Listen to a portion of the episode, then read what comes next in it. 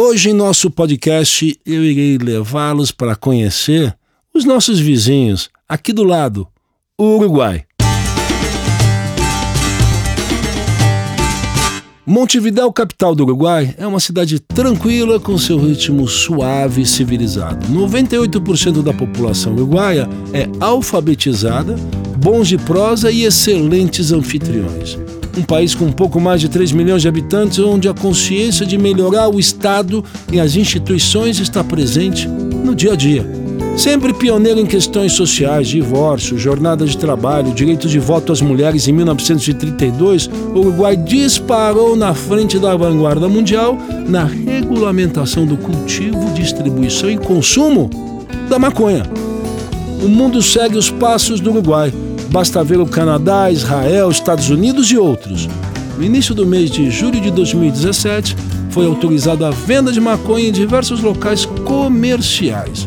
O usuário pode comprar 10 gramas por semana para recreação e precisa ser uruguaio ou residente legal no país e preencher um formulário com as autoridades. Há muito tempo borbulhava o desejo de conhecer em loco este laboratório do que acontece no universo canábico no Uruguai. Como todos sabem, o Uruguai é coladinho do Brasil e em menos de três horas desembarquei em Montevidéu via São Paulo com a expedição da marca Bem Bolado. Suas ruas, avenidas e quebradas convidam o viajante curioso a desvendar sua belíssima arquitetura a Cidade Velha abriga grande parte do patrimônio histórico, além do porto e de seu tradicional mercado del Porto com suas suculentas parrilhadas. Meu ponto de partida para rastrear e conhecer a estonteante arquitetura de Montevidéu teve início na Praça Independência, centro nevrálgico da política uruguaia.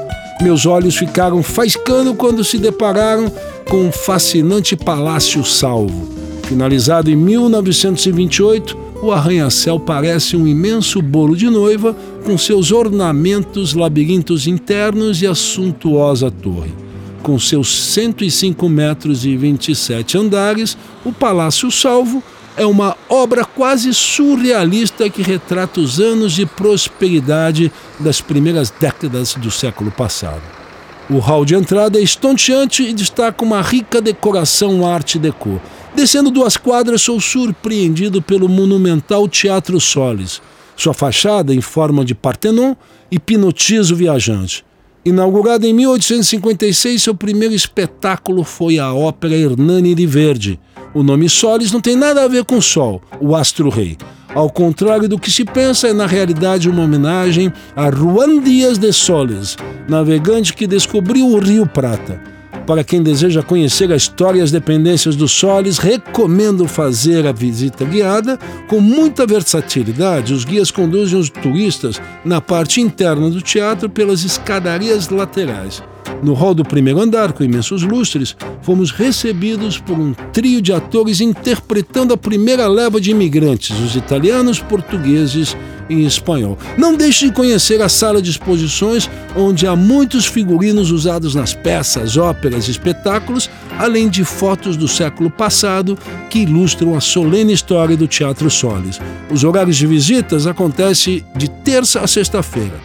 Um dos passeios mais movimentados, prazerosos e chapados em Montevidéu os domingos é circular e bater perna pela Feira Tristão Narvarra. Esta pitoresca feira começa entre a Calle Tristão Narvarra com a Avenida 18 de Julho e se ramifica por ruas paralelas e transversais, ocupando dezenas de quadras.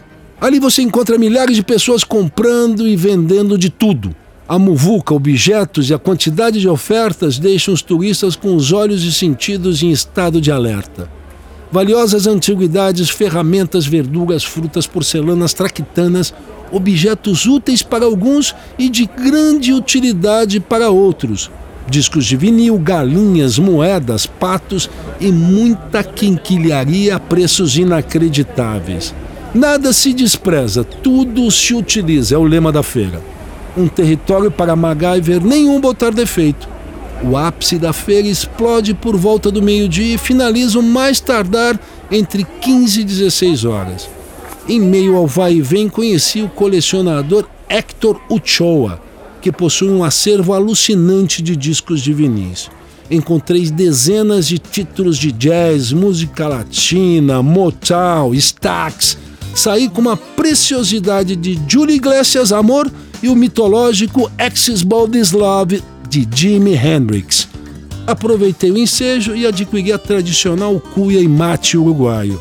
Para quem não sabe, o mate é bebida nacional no Uruguai. Se bem que se bebe muito mate no sul do Brasil, na Argentina e no Paraguai.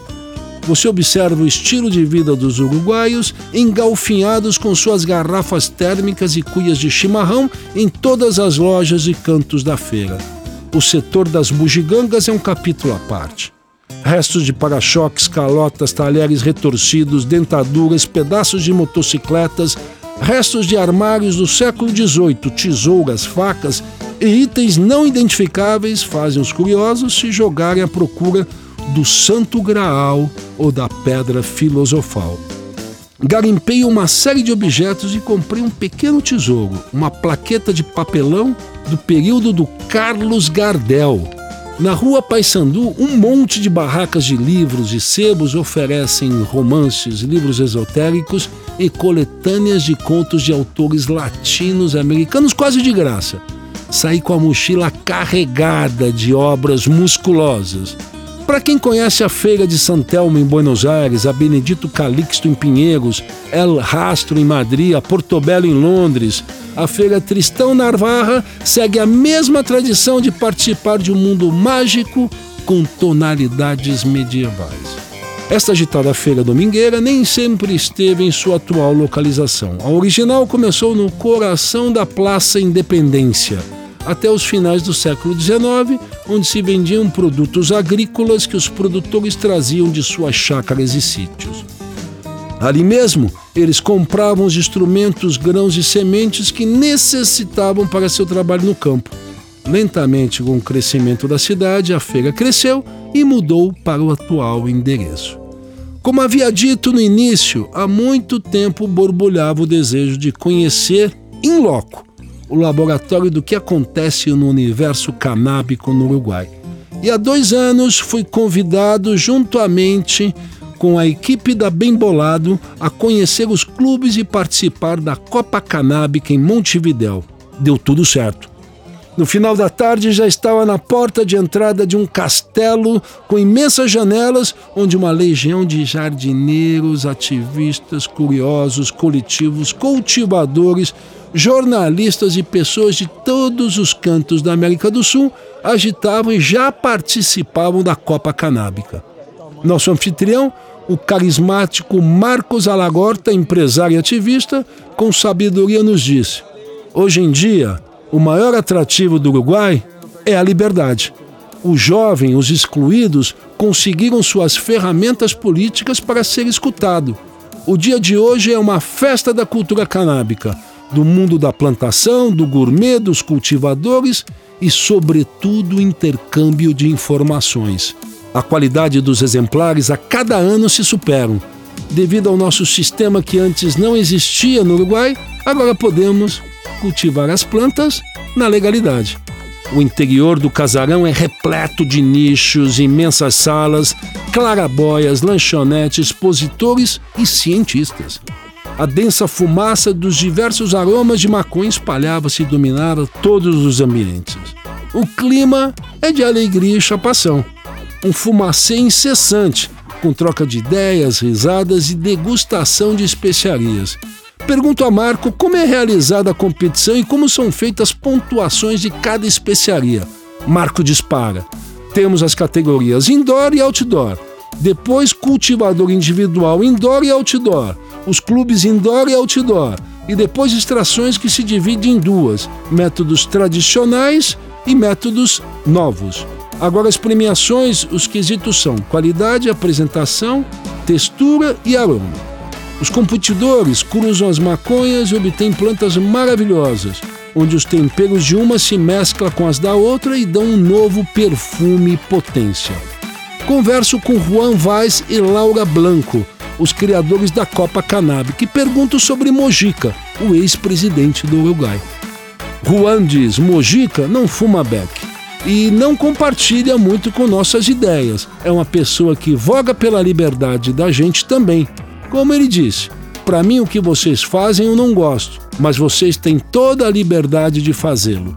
Laura, com astúcia, complementa que o que nós usuários desejamos é poder plantar em nossas casas sem que nos considerem delinquentes, poder compartilhar o plantio com nossos amigos sem ter que comprar em algum lugar. Uma das pessoas mais vibrantes na roda é a ativista idealizadora da Expo Cannabis, Mercedes Pondé. Pergunto se um estrangeiro no Uruguai pode fumar um baseado na boa. A carismática Mercedes esclareceu que um brasileiro ou qualquer estrangeiro que visite o Uruguai pode consumir cannabis, porque no Uruguai é legal o consumo. Não tem nenhum problema fumar em qualquer parte do país. Agora, adquirir a maconha, aí o estrangeiro não participa da regulamentação. Esta é válida somente para os uruguaios que se registram. Há três maneiras de adquirir a cannabis: participando de um clube de maconha, a outra é o autocultivo, ou seja, o limite de cultivar até seis pés, e a terceira é o acesso pela farmácia, onde o cidadão pode comprar. No Zoom Zoom Zoom do evento, recebemos o convite de visitar dois clubes, um em Mar del Plata e outro próximo ao Parque Rodo em Montevidéu. Mar del Plata fica duas horas de Montevidéu. Diego Ávila, do Clube Canábico de la Costa, nos recebeu com um sorriso de ponta a ponta e nos levou às suas estufas. Diego é ativista, cultivador e jardineiro. Como num passe de mágica, Dieguito nos mostrava suas plantas que exalavam dentro da incubadora um aroma adocicado. Diego nos diz que no clube os integrantes utilizam a cannabis para fumar, fazer óleo e outros para fins terapêuticos. Vejo dezenas de plantas pelos jardins. Segundo Diego, existem muitas variedades de maconha e aqui ele realiza diversos experimentos criando novas genéticas. Fico intrigado e pergunto como é seu trabalho de jardineiro na incubadora. Ele diz: Neste espaço, posso alterar o fotoperíodo das plantas. Quando os dias são mais longos, elas crescem. Quando os dias estão mais curtos, elas florescem. Neste momento, as plantas estão florescendo, porque utilizo os timers que ligam às quatro da tarde e desligam às quatro da manhã. Diego é um alquimista. Trabalha com total dedicação ao cultivo de suas plantas. Em Montevidéu, fomos conhecer no bairro de Punta Caretas o Clube 420, considerado o melhor clube canábico no Uruguai. Federico Leiro, da diretoria, e nosso anfitrião Marcos Alagorta já nos aguardavam. Na sintonia chapadíssimos, eles explicaram que a regulamentação da Lei de Produção, Distribuição e Venda da Maconha foi aprovada no final de 2014 e abriu os horizontes para esse tipo de produção em clubes. Segundo os dois especialistas, os clubes têm entre 15 a 45 sócios. Os associados podem adquirir 40 gramas por mês ou 480 gramas ao ano. Os clubes não podem ter mais do que 99 pés de cannabis. Os filiados pagam a matrícula e mensalidades por volta entre 400 a 500 reais. Realizo uma densa expedição pelo clube e Federico me leva à sala das plantas da genética mágica. Fico imerso naquele laboratório de belotas, plantas e florescimento. No topo do edifício, o Merlin Federico aparece com um camarão de dimensões de uma lagosta. A belota premiada, sedutora planta 24 quilates. Marcos, ao final, diz que a qualidade subiu muito, Arthur. Comparado ao ano passado, os exemplares desta Copa são melhores dos que que se pode fumar em Amsterdã e estão à altura de qualquer dispensário da Califórnia assim caminha o Uruguai. Até o próximo podcast.